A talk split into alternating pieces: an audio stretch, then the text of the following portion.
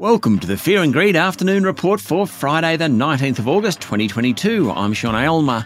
Every afternoon, we've got the five stories that happened today that you need to know about. Story number one: the S&P ASX 200 closed up two points, just two, to 7,114 today. While the energy and materials companies did well, the banks and healthcare stocks fell back. Among the large caps, ANZ and industrial property giant Goodman Group fell around 2%. CSL, the National Australia Bank, were down around 1.5%, and Commonwealth Bank was 1% lower. Woodside Energy closed up 4%, while Rio Tinto was 1% higher.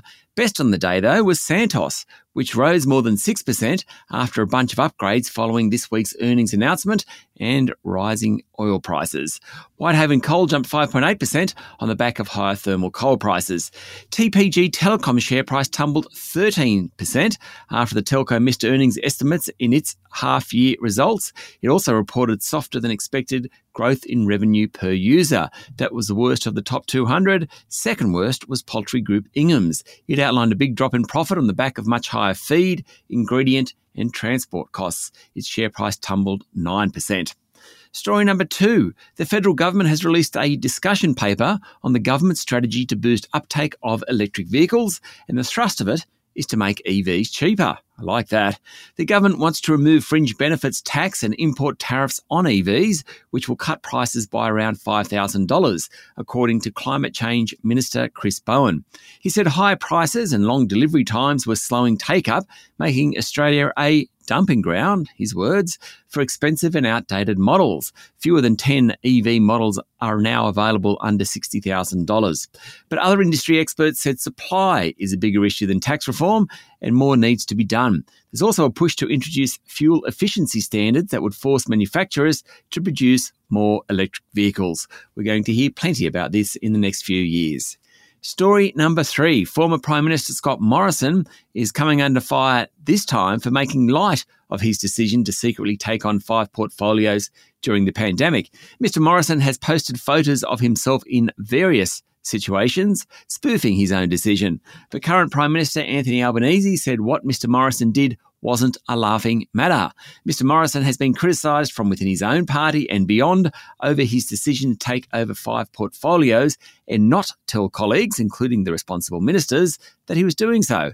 His social media efforts aren't going to help the situation. Story number four Australia's biggest gold mine in Newcrest outlined a 16% drop in pre tax profit today, but was upbeat about the future, saying production would lift by 8% this financial year, and that was enough to send Newcrest share price up nearly 4%. Newcrest has had three years in a row of declining production. Last year it mined around 2 million ounces of gold. That decline has always dragged on Newcrest's share price, but the upgrade today was welcomed by investors. Newcrest has been spending on growth options after its flagship mine in Cadia, central west New South Wales, passed its peak production point. The company recently purchased Canada's Brucejack mine for 2.8 billion US dollars. And finally, story number five Indonesian officials have said that US President Joe Biden and his Chinese counterpart, Xi Jinping, will attend the G20 summit in Bali in November. If it occurs, it would be President Xi's first trip outside China since January 2020. China has pretty much shut all its borders to international travel during the pandemic.